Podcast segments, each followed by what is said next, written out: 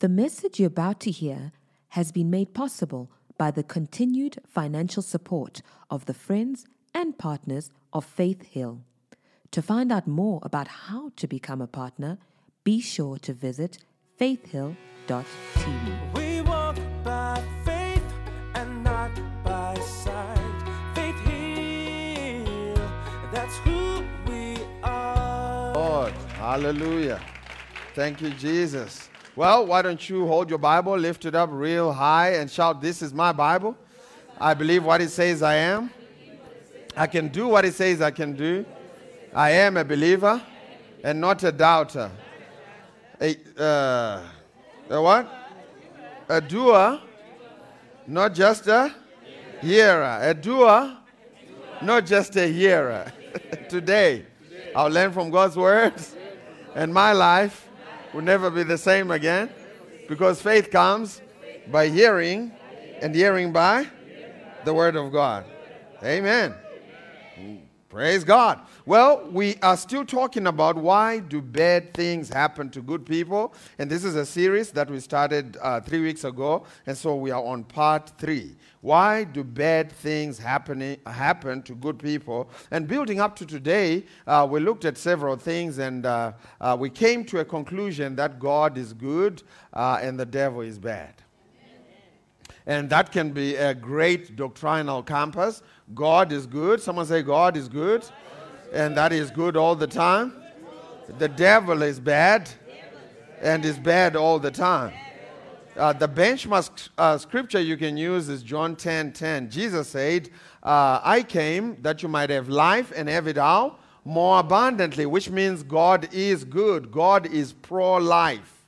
God is for life, and that word life is not just limited to breathing in uh, oxygen and breathing out uh, carbon dioxide. It's the Greek word zoe, which means the God kind of abundant living, nothing missing and nothing broken. So when Jesus says he came that you might have life, he's talking about you and I having life uh, uh in every sense of the word, uh, spiritually, physically, financially, uh, and any other way that we live our lives. Amen.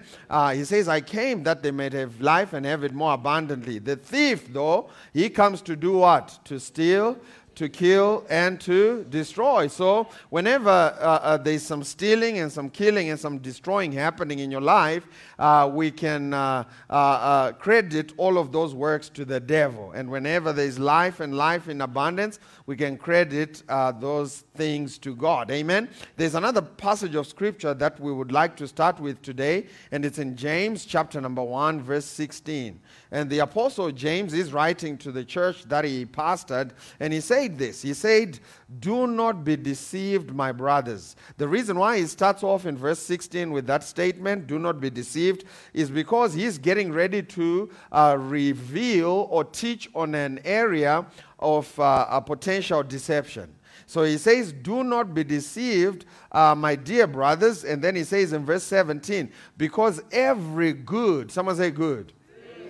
He says, Every good and every perfect gift comes from above, from the Father of lights with whom there is no variableness or shadow of turning, which simply means with whom uh, uh, uh, God is not schizophrenic. God does not have a split personality. When he says there is no variableness with God, he's saying uh, uh, God is good and is good all the time. When he says there is no uh, shadow of turning, he's saying God never wakes up on the wrong side of the bed. Amen. God does not operate from the mercy of uh, uh, mood swings. God does not, uh, uh, uh you know, one day is good and one day is bad and the other day is, you know, just kind of uh, not sure where he's at. God is good and is good all the time.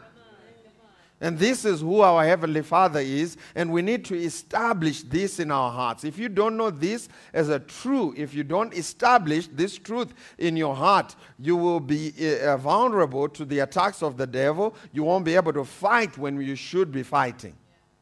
Uh, it makes passive out of Christianity. It makes uh, Christians passive when, when they don't know this reality and this truth that God is good and that He is good all the time all good things come from above.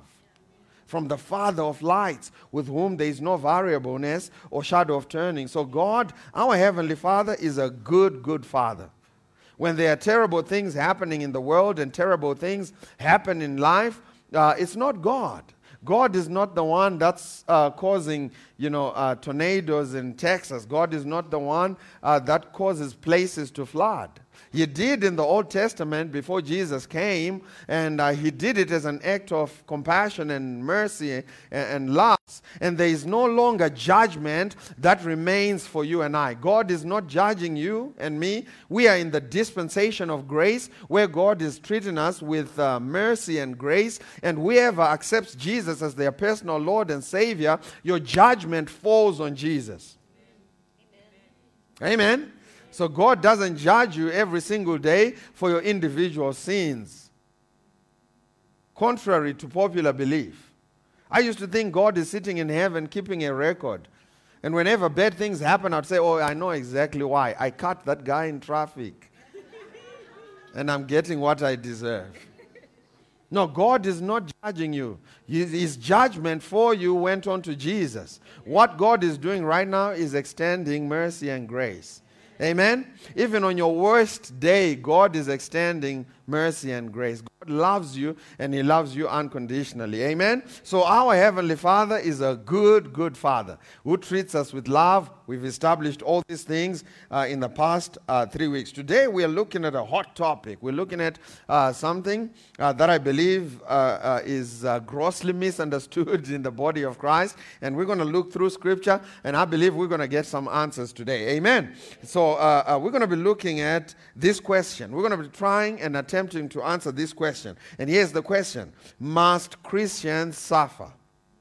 That's the question today. Must Christians suffer? Because there's a lot of suffering going on uh, in the world. There's a lot of, uh, some self inflicted because they want to be uh, spiritual. If you go to some parts uh, of uh, the world in South, uh, South America, if you go to South America, some people do penance. Some of them will crawl on glass for three, four, five kilometers because they want to inflict suffering on themselves so that they can be more holy, so that they can feel like Jesus felt on the cross. Some people during Easter would actually get crucified so that they can also, you know, suffer like our Lord and Savior suffered. Well, let me announce to you, brothers brothers and sisters, that Jesus, when he went to the cross uh, to die for you and I at the cross for our sins, he wasn't showing us a formula of how to live life.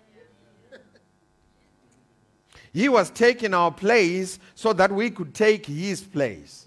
There was a divine exchange that took place. Now, the divine exchange wouldn't help you too much if you also want to climb up the cross. Amen. So Jesus went to the cross so that you could walk scot free. Amen. Amen. So there is no point in you also trying to climb up the cross. Amen. Scripture says, He who knew no sin became sin. When uh, and, and, where did he become sin? On the cross. He became sin so that you and I might become the what? The righteousness of God in Christ Jesus. That's 2 Corinthians 5:21. He became sin on the cross. Uh, Galatians 3 uh, 13 to 14. Christ redeemed us from the curse of the law, being made a curse for us, for it is written, Cursed is everyone who hangs on a tree, so that the blessing of Abraham might come upon the Gentiles. Amen. So Christ hung on the tree, took your place so that you could take his place. It's the divine exchange. It's one of the most awesome things that ever happened when Jesus went to the cross. Is that we swapped places. Because truth be told, you and I were the ones that deserved to be on that cross. Because we did it. Some of you like, no, I didn't, Pastor. No. Mm-mm. The Bible says in Romans 3:23, "For all have sinned and all have fallen short of the glory of God." Everybody and their mama was guilty. the dog, the hog, the frog, everybody was guilty. Amen guilty as charged. And this is why uh, there was a, a, I mean, there was a judgment hanging over our heads. And Jesus said, you know what? I'm going to pay for that judgment. He became the propitiation, the atoning sacrifice uh, for our sins. Amen? So the question is, must Christians suffer? The Bible has something to say about Christian suffering, and we're going to look up at it and quantify it. So the question is, must Christians suffer? Must Christians uh, suffer? And the answer to that is both yes and no. And here's the yes. Second Timothy chapter number three, verse twelve. This is what he says. Uh, he says, "Yes, all who desire to live godly in Christ Jesus will suffer persecution." Did you read that? He says, Yes, all who desire to live what? Godly in Christ Jesus will suffer persecution. He didn't even say all who live godly. If you just have a desire to live godly, echa, you're qualified. Amen? How many desire to live godly after reading that verse? It's like, oh man. But context is everything when you're dealing with suffering. So let's see uh, what the context is uh, uh, with regards to this verse. So we're going to start reading from verse 10 so we can get a little bit of context on what the Apostle Paul was talking about. Here's what he says in verse 10 But thou hast fully known my doctrine, my manner of life, purpose, faith, long suffering, charity, and patience, persecutions, afflictions, which came unto me at Antioch and at Iconium and Lystra what persecutions I endured, but out of them all the Lord, the who? The Lord delivered me. Yes, all that will live godly in Christ Jesus shall suffer persecution. So the question is, what kind of persecution did the Apostle Paul suffer in Iconium and Lystra?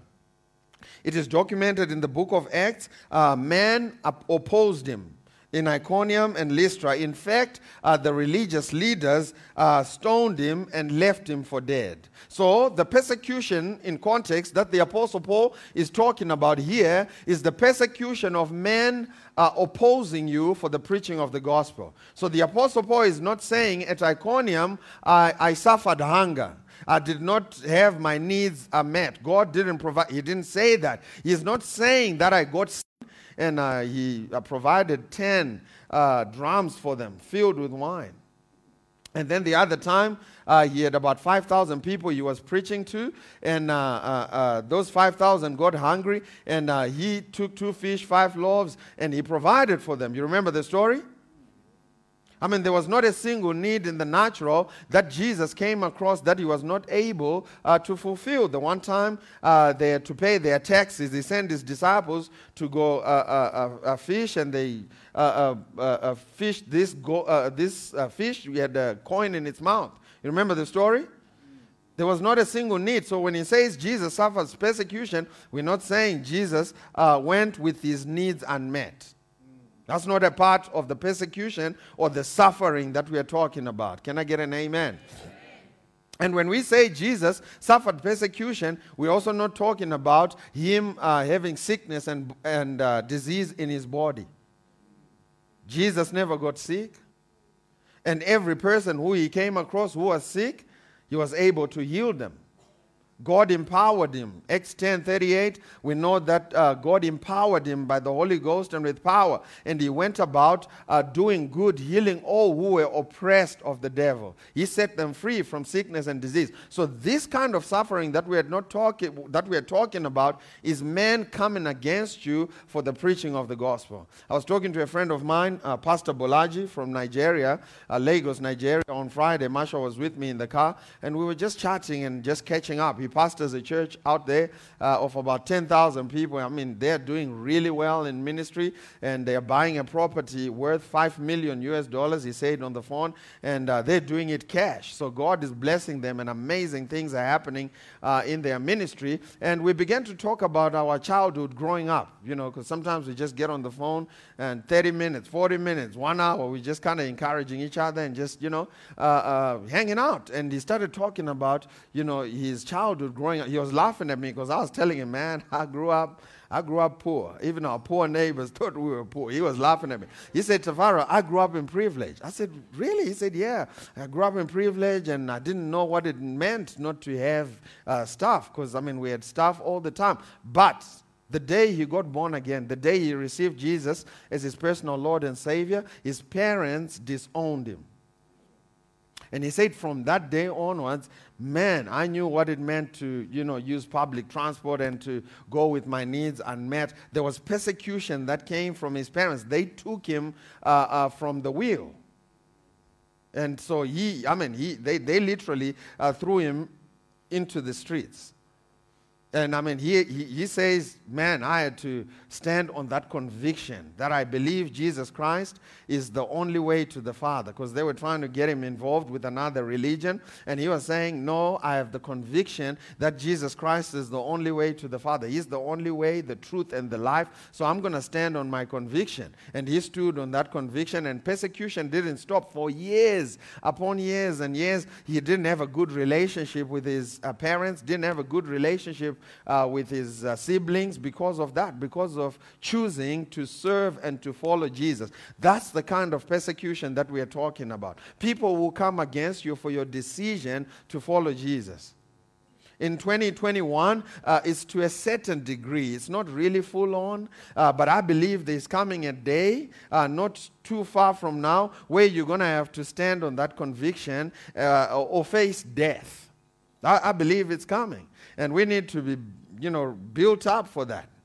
The, the, the early church, I mean, they were, they, they would stand on that conviction. Most of them were being fed to lions. And you know what would happen in the uh, Maximus, uh, in the stadium? What would happen is others would see their conviction when the lions would come and eat, and they would jump in and join in and start singing choruses and say, man, we, we see the passion, we see the conviction of what they believe in. We're jumping in and we're joining in.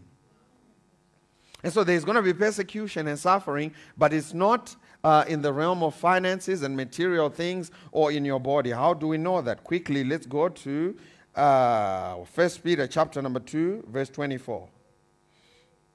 As we go there, we're going to take a little detour and read uh, Matthew 10 23. This is Jesus speaking. And listen what Jesus said. He said, And you will be hated by all men for my name's sake. But he who endures to the end will be saved. He says, When they persecute you in the city, flee to another. For assuredly, I say unto you, you will not have gone through the cities of Israel before the Son of Man comes. So Jesus is not saying, when they start persecute you, move to Durban. That's not what he's saying. He's saying when people persecute you, instead of you spending time trying to win them over, you must move on with life swiftly. Otherwise, you're not going to reach the people that you're supposed to reach. You can spend so much time trying to win over critics. You can spend so much time trying to convince people who don't believe in what you believe in uh, and actually not use up that time and energy to reach the people you are called to reach. Man, you can stop running the race, you know, get off the track, running the race, go into the grandstands and start having a debate with your critics and win the argument, but you will certainly lose the race. Aren't your neighbor and say, keep running. That's what Jesus is saying. He's saying you must move on swiftly. Don't try to justify yourself to people. If God tells you to do something, just go ahead and do it. Is there going to be criticism? Oh, for sure. Is there going to be uh, uh, uh, persecution? Oh, for sure. If you're doing something uh, that's worth anything in the kingdom of God, someone is going to oppose you. If you're just chilling out and having pop, man, no one, no one cares. Nothing wrong with pop. I love pop. Amen. Jesus himself was opposed when he was here on the earth. He was falsely accused of blasphemy in Matthew 26 65. In uh, John 9 24, he was falsely accused of being a sinner. Falsely accused of being a criminal in John 18 30. Falsely accused of being a glutton and a drunk in Matthew 11 19. Falsely accused of being a devil in John 8 48 falsely accused of being out of his mind in Mark 3:20. Listen, people are going to say all kinds of things about you. Amen. I mean, I'm surprised when Christians, uh, you know, they just they're getting ready to give up on life because somebody said something about them. Did you hear this? They accused Jesus of being out of his mind. They called him a devil. And here you are. All they said was your jeans didn't match your t-shirt. and you're getting ready to quit on life. Oh Lord Jesus. Man, I have, a, I have an acronym that I use uh, uh, to win in life. I call it uh, VRP. VRP. Whenever stuff that's you know not important tries to uh, get my attention, I just remind myself Tafara, VRP. Just just VRP. And some of you may say, What's VRP? VRP is this. You must learn to vehemently what? You must learn to vehemently reject pettiness. Man, you must, if you want to be great in life, you need to teach yourself, first of all, to be a, a, a, a pettiness spotter. Yep. You need to spot pettiness a mile away and say, ah, that's petty. I'm not getting involved. Yep. And just walk the other way. Man, some of you get involved with way too much pettiness. That we not, I mean, the level of persecution we're talking about here is not someone didn't like my Instagram post. No, we're talking about persecution. Men coming against you for, the, for, for your conviction. And if you are a man pleaser, scripture tells us not to be man pleasers. It says the fear of man is a snare, is a trap. If you live your life to try and win people over all the time, man, the Bible says it's a trap. It's a snare. Jesus didn't even try to explain himself to people who thought that uh, he was the devil. He didn't even try to explain himself uh, to people who thought he was out of his mind. He didn't even try. He just went about doing the work of the Father. And that's what we should be doing. Amen? I said, Amen.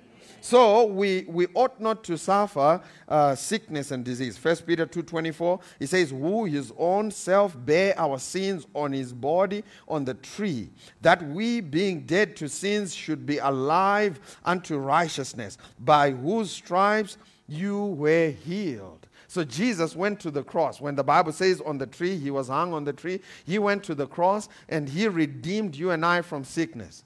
Man, if you grasp the magnitude of what Jesus paid for at the cross, you will never entertain uh, uh, uh, another, you know, day being sick, another downtime being sick in your body. You will be so aggressive you know, getting a hold and grabbing that, you know, healing that Jesus paid for. I mean, literally, Jesus went to the cross, and the Bible says in Isaiah 52, verse 14, he says his face, if you would look at his face while he was at the cross, you know, redeeming all mankind from sickness and disease, he says his face didn't even look like the face of a human being. I mean, all of the tumors, all of the cancers, all of the COVID 19s, all of the COVID, you know, 32, the one that's coming, all of the other ones that went into his body to the point where he didn't even look like a human being. His body was beyond uh, uh, uh, uh recognition uh, because of all these things, all of these spirits that came into his body so that he could set you and I free from sickness and disease who his own self bare all your sickness on the cross. That's why the Bible says in Psalm 103, verse 2, it says, Bless the Lord, all my soul, and forget not his benefits. These are some of the benefits that we get to receive when we receive Jesus Christ as our personal Lord and Savior. We become healed, the healed of the Lord. Amen. We receive divine healing and divine health. Amen. Amen. He says, Who forgives us of all our iniquities and heals us of all our diseases. He satisfies our mouths with good things, and our youth is renewed like that of an eagle. Man, you can run and not get weary if you know what it meant when Jesus went to the cross. This is why we should keep our eyes all the time. We should fix our eyes on Jesus right there at the cross. Receive the fullness of that revelation. Amen. Man, I'm telling you, that's where uh, uh, sustenance is. Keep your eyes on Jesus, the author and the finisher of your faith. Don't look around. Keep your eyes on Jesus, and you will draw on that healing. So, Jesus suffered these things so that we didn't have to. And He suffered them so that we can be delivered from them. Can I get an amen? Isaiah chapter number 53. This is what it says. It says, Who has believed our report? To whom is the arm of the Lord revealed? So Isaiah was prophesying, Isaiah 52. He's talking about the coming Messiah. He's talking about how an awesome day it's going to be. It's going to be a great day. And in uh, verse 53, as he starts off verse 1, he stops and he says, Man, who can believe such awesome news? This is good news. That we don't have to earn our own things with God. That somebody else became our Savior. This is who will believe our report, and to whom is the arm of the Lord revealed? And he began to talk about Jesus, verse 2. He says, For he, Jesus, shall grow up before him as a tender plant, and as a root out of a dry ground. He has no form, no comeliness, and when we shall see him, there is no beauty that we should desire him. So Jesus wasn't necessarily ugly, but he wasn't too beautiful that he would stand out. So if you would look at the 12, 13, Jesus included, you wouldn't be able to tell which one is Jesus. That's why they needed uh, Iscariot, Judas, to go and kiss him to, you know, spot which one is Jesus, because he just looked like any of them. Such humility from heaven. It's awesome. Jesus is God in flesh. Now listen, if I was God planning to come to the earth in flesh, I, you know, I, listen, I'm not fitting in. Listen, I'm not fitting in. I'll tell you, oh man, I'm to be different. Some 23 inch biceps to start off. I mean, I'm to look different, right? But Jesus came and just, he was just amongst them. You know why? Because he is just so humble. He represents heaven. Now, watch what happened. Watch what happened in verse 3. It starts to get really interesting. It says, He is despised and rejected of men, a man of sorrows, acquainted with grief and we hid, as it were, our faces from him. He was despised, and we esteemed him not.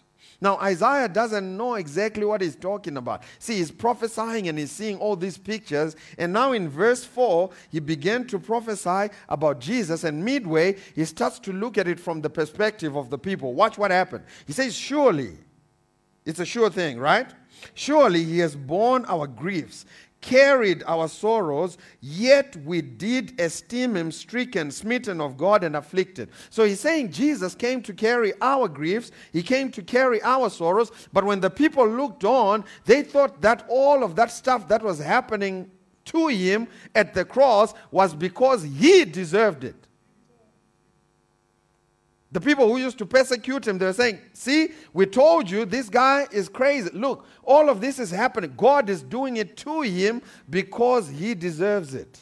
In fact, if you read it in the Amplified Bible, this is what it says, verse 4. He says, He was He has borne our griefs and he has carried our sorrows and pains, yet we ignorantly assumed that he was stricken and struck down by God and degraded and humiliated by him. Yet Verse 5 begins to switch it.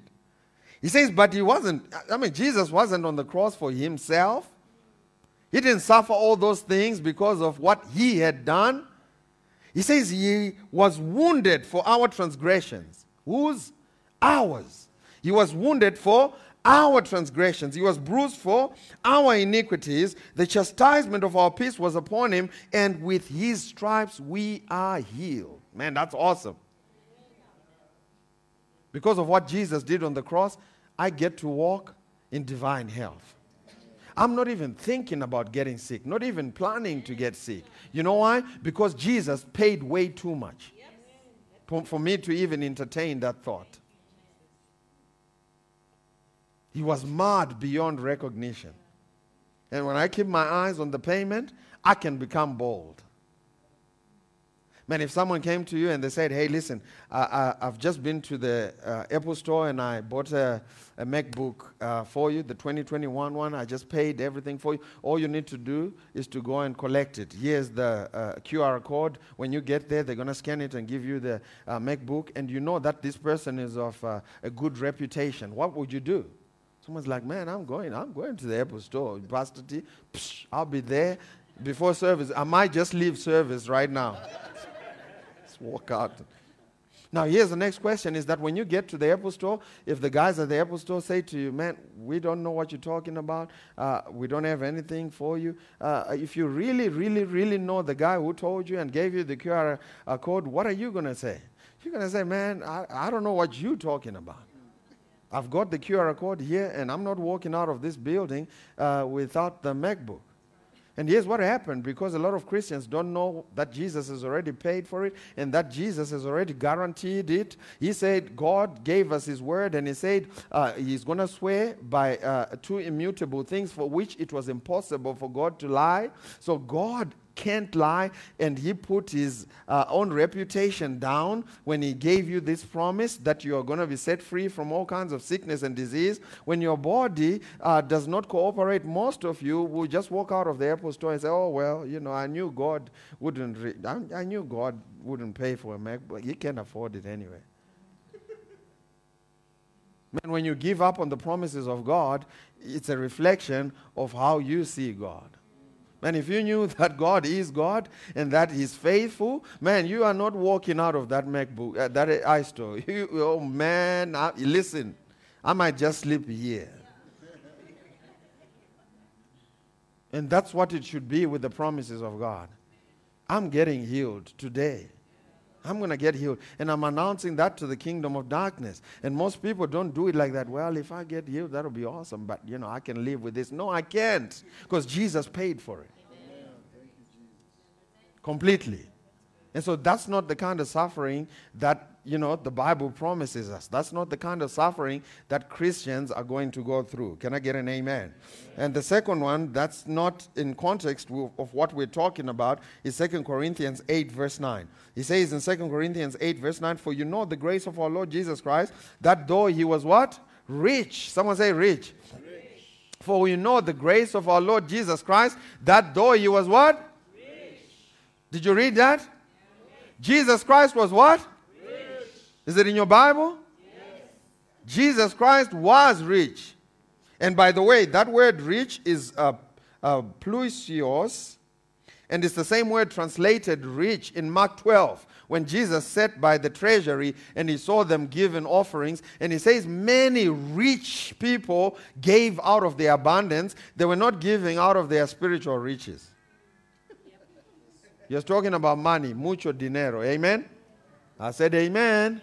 So when he says here in 2 Corinthians 8 9, for we know the grace of our Lord Jesus Christ, that though he was rich, he's talking about when Jesus walked his earthly ministry, he walked into the earth in the earth realm as a rich man. Some of you still don't believe it. Try taking care of 12 grown men for three and a half years. You have to have something going for you to be able to afford 12 grown men. Three and a half years. Okay, forget three and a half years. Try taking, the, uh, uh, uh, taking care of them for a weekend. Okay, forget that. Just for a meal. Just take them out to Nando's. 12 grown men. You have to be rich for you to. Jesus did it for 12 and a half years. How many of you up in here ever walked into a wedding and they ran out of wine and you say, Don't worry, I got you? And you pull out your wallet? Anybody? In fact, when you plan your weddings, you're cutting down. You're like, uh, Auntie, uh, Auntie Tsepiso wasn't at my birthday, but she's not coming. You're cutting. No, Jesus say, man, everybody is taken care of. Amen? 5,000. He said, let's feed them. The disciples went to him. They had a great suggestion. They said, hey, listen, we're going to send them home. Jesus said, no, we're going to feed them. They said, No, we're going to send them home. Jesus said, No, we're going to feed them. And the disciples said, Man, look, we've counted the money that we have. We can't afford to feed these people. Jesus said, Who are you talking to? Can't afford. And Jesus does not belong in the same sentence. You, Who are you talking to? We're going to feed them. Brought two fish, five loaves to him, fed 5,000, excluding women and children. It's just so awesome what you see in Scripture when you just read it and believe it. Amen? He says, For we know the grace of our Lord Jesus Christ, that though he was rich, so Jesus Christ was what? Rich. Yet for your sake, for whose sake? For me. For me, Jesus did this. He became poor, he bankrupted himself at the cross. Literally. He bankrupted himself at the cross. He died uh, uh, naked and he died thirsty.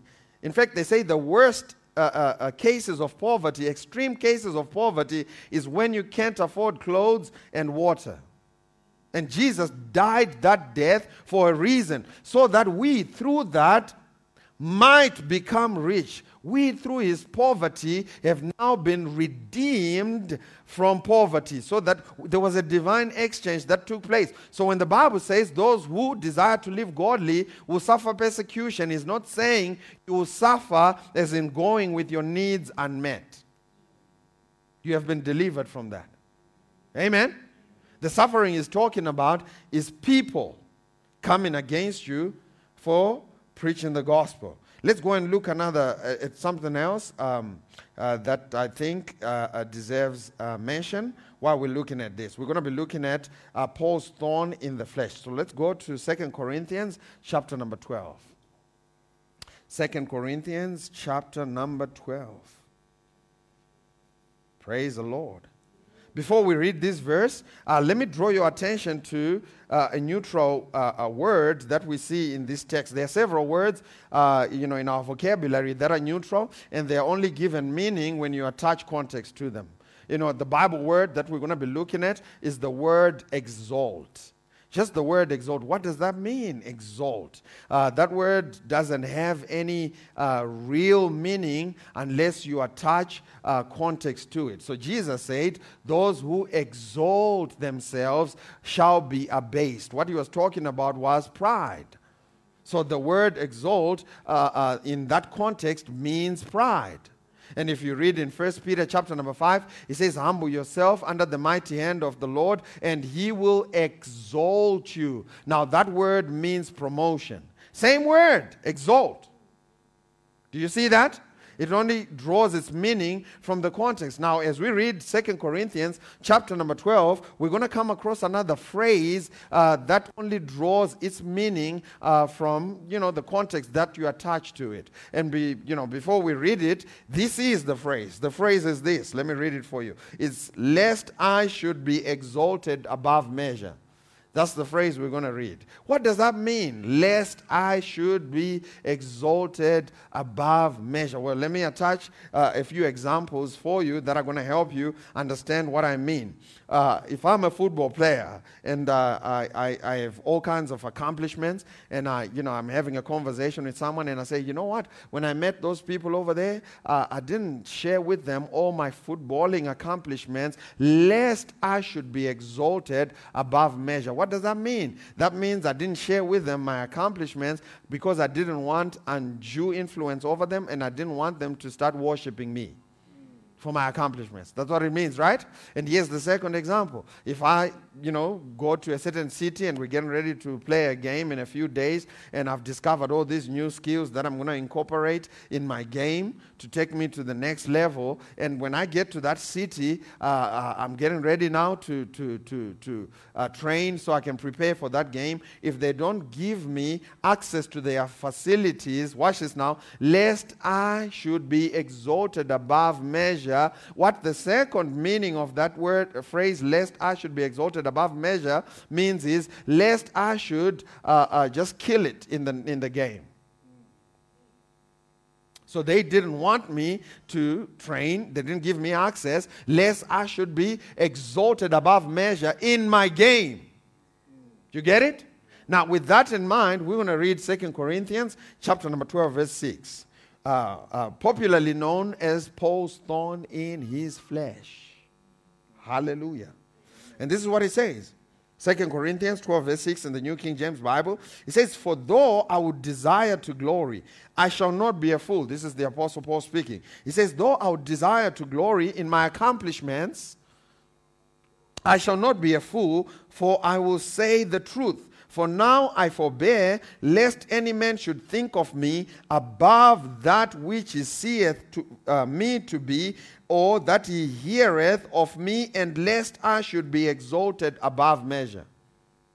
Now, this verse, you have to read this one in the original King James Bible or New King James Bible because their translation is the closest to the original text. Everybody else butchered it. Now, let me read it one more time. Here's what it says For though I would desire to glory, this is the Apostle Paul speaking. He says, Man, right now, I feel like I should glory, uh, uh, talk about my accomplishments. And prior to this, the Apostle Paul had been caught in the third heaven, where he saw things that he says they were unlawful to speak. So the Apostle Paul had some real bragging rights on certain things. Right? He says, I'm not going to do that. I shall, I shall not be a fool to talk about that, for I will say the truth. But now I forbear, lest any man should think of me above that which he seeth me to be, or that ye heareth of me, and lest I should be exalted above measure. Some may say, but Tafara, you're reading part of the next verse and joining it to the first verse. Because when the Apostle Paul wrote the actual letter, he did not put numbers in it. It was a letter. He didn't say verse 1, hello, verse 2. This is the Apostle Paul. No, he didn't. He just wrote the letter, and the translators uh, uh, uh, put the numbers for easier referencing. And so this is what I saw when I read uh, this verse that it's joined to part of verse 7. He's saying that I didn't bring it up. Otherwise, y'all gonna start treating me, uh, uh, uh, uh start giving me, uh, you're gonna start worshiping me. Like you do your, you know, your prophets and your papas. So the apostle Paul is like, man, I'm not gonna do that. I'm not gonna bring it up, lest I should be exalted above measure. Did you see that? And then the second one starts off uh, after the word measure, the word through. That's the next sentence. He says, Through the abundance of revelations, there was given to me a thorn in the flesh. Through the what? So the reason the thorn was given was what? The abundance of revelation. Not to try and keep the Apostle Paul humble. It will be uh, foolish for the devil to try and keep anybody humble. The devil would love for you to be prideful. Amen. So I don't know why, you know, people mess up this scripture so much. Through the abundance of revelations, there was given to me. That word given is assigned. So the devils had their little devilish meeting in hell and they assigned certain principalities on Paul, government authorities at the time, Judaizers, false prophets, and false teachers would go and undo the work that the Apostle Paul was doing, ministering to the people in Galatia. They went and they were trying to drag the whole church back into legalism. And that was counterproductive. Yeah. Amen. I said amen. So the apostle Paul says, through the abundance of revelations there was given to me a thorn in the flesh. The messenger of Satan. It even tells you what the thorn in the flesh is. Bible scholars, some of them believe that it was a poor eyesight. Some of them believe that Paul had club feet. Some of them believe that it was some sort of stomach ailment. Man, you have to have a crazy, wild imagination for you to see it in that verse. The Apostle Paul tells us, through the abundance of revelation, there was given to me a thorn in the flesh, the messenger of Satan to buffet me. The messenger of who? Satan to buffet me, to stop me, to hinder me, lest I should be exalted above measure, lest I should break into new territories, lest I should take this gospel to uh, uh, uh, further and further to the uttermost parts of the world. This thing was given to slow me down. That's what he's talking about. He's not saying the thorn was given to humble me. That's confusion gone to seed. Amen. I said amen. And so, what is the thorn in the flesh? If you read uh, throughout Scripture, the phrase thorn in the flesh is uh, used to refer to problem people. It's never referred, uh, used to refer to sickness or disease. It's always used to refer to problem people. And so the Apostle Paul wanted to get rid of these people. And in verse 3, he prayed, For this thing I besought the Lord thrice that it might depart from me. And the Lord didn't answer him. You know why? Because God is not in the business of taking people out.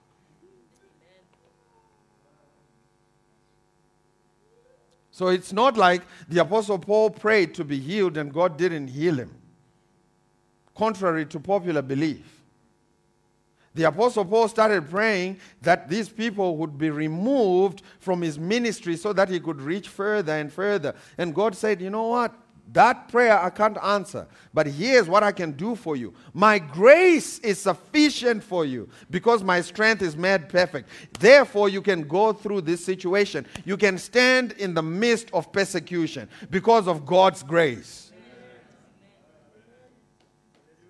God is not trying to take me. Listen, you can pray all you want. Your fire, fire prayers, sending them to your enemies. You can pray all you want. God is not going to send any fire to anybody. You can pray all you want. I'm just trying to help you. You can pray problems to people and say, Lord, that one, make their car break down. It's, just not going to happen. It's just not going to happen. You can even pray and say, Lord, kill them. It's just not going to happen. You know why? Because God is not in the business of taking uh, people out. Even Jesus said the enemy will come and sow uh, weeds at night. The Lord will let them grow together. But at the right time, God is going to come and take care of business. Amen?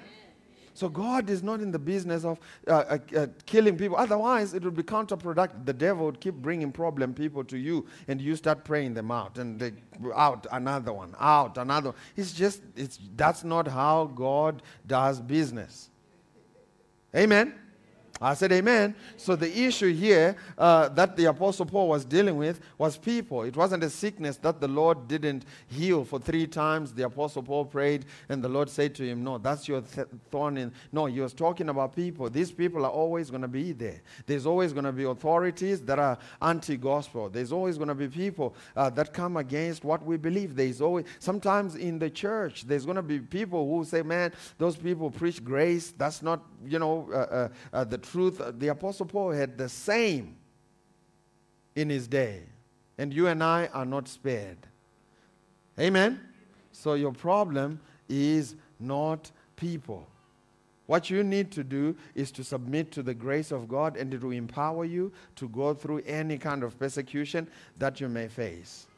God has released His grace to strengthen us, believers, to go through any kind of persecution. Listen, just like the Apostle Paul, the day that I know I'm doing something meaningful or, or, or, or worthy uh, of any you know, uh, uh, uh, uh impact is the day that this happens. There was given unto him a thorn in the flesh, the messenger of Satan to buffet me. There was literally a meeting in hell, and Paul's name was brought up.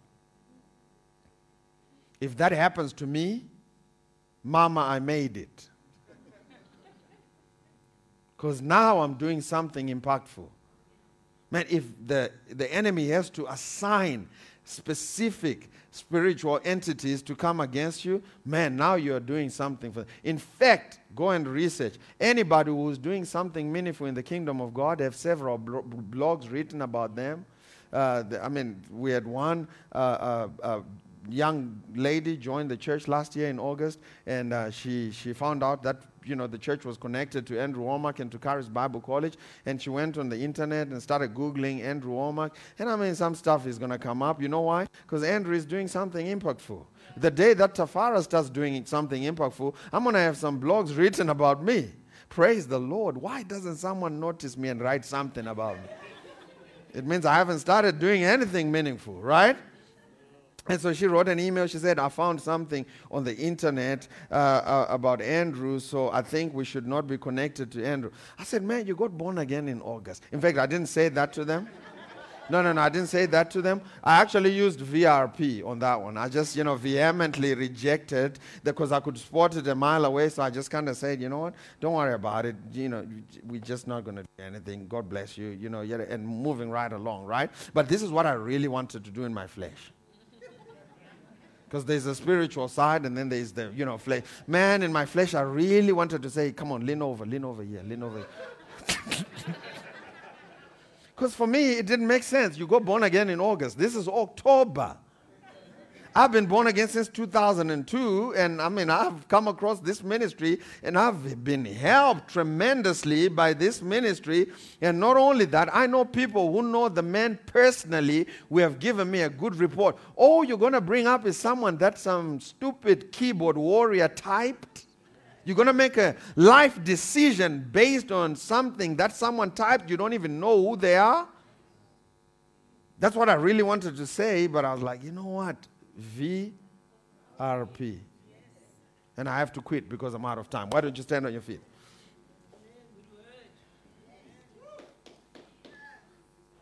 Thank you, Jesus. Someone shout, His grace is sufficient for me to go through any kind of persecution.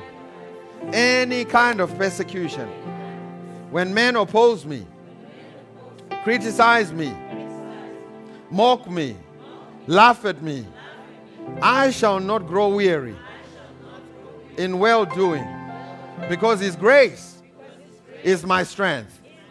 His grace is where I draw sustenance from. In the name of Jesus, I shall not be di- disheartened. I shall not be discouraged. Though persecution may come, I will rise above it. Because my eyes are fixed on Jesus. My eyes are fixed on the assignment. I will run the race with commitment, boldness, patience, so that I can see it through. In the name of Jesus. Amen. Let me tell you don't pray negative, evil prayers. Don't even wish those things on anyone. That's not the Spirit of God. That's not the Spirit of God. You remember when the disciples were saying, Jesus, why don't you let us pray like Elijah prayed in the Old Testament that the earth would open up and swallow these Pharisees? And Jesus said, You don't know which man of spirit you speak of. This is not the Spirit of God. Amen. Don't wish evil on people. Don't, oh man, forget praying about it. I'm talking about those that come against you blatantly.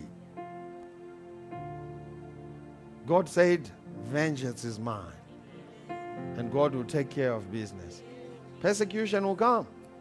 Man, the day you start doing something meaningful, they're going to start talking in the grandstands. But for you to leave the race and go up the grandstands and start having a debate, by the time you come back on the track, man, we are gone. Stay on the race, stay on course. Amen. Father, we thank you for your children. Lord, we just thank you for these. Your children are blessed, redeemed from any curse, redeemed uh, so that they can be blessed. Lord, we just thank you that they are redeemed from any sickness. If there is anyone under the sound of my voice who has sickness in their body, we release life right now. We release healing right now in the name of Jesus.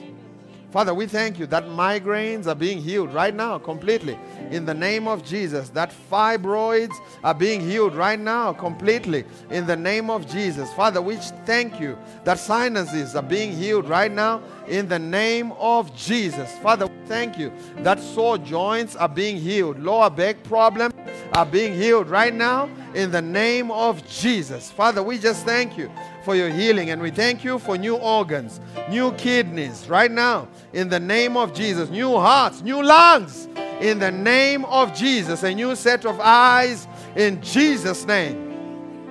Father, we thank you that our strength is not diminished. We thank you, Father, that our eyesight is not diminished in the name of Jesus. It's not dim, it will not uh, uh, be dimmed, but Father, that it will grow stronger and stronger. Lord, I thank you that from today onwards, we are on an upward spiral. We are on an upward spiral. Things are starting to get better and better and better because we move from one level of glory to another. Lord, we thank you that marriages are getting better. We thank you, Father, that bodies are getting better. We thank you, Father, that things are getting, businesses are getting better. We are on an upward spiral right now in the name of Jesus. Mambrendege jibro sondo robo kosa daramasha. We are swimming upstream, no longer going with the flow, because you move us from one level of glory to another. The latter things shall be greater than the former things. What we have experienced now cannot be compared with what's coming tomorrow, cannot be compared with what's in the future, because the path of the righteous keep getting brighter and brighter and brighter. Thank you, Lord. Thank you, Jesus. Thank you, Lord, for doing it. Thank you. We hope this message has been a blessing to you. Thank you for listening. To find out more about how you can become a partner, visit faithhill.tv today. We walk by faith and not by sight. Faith. That's who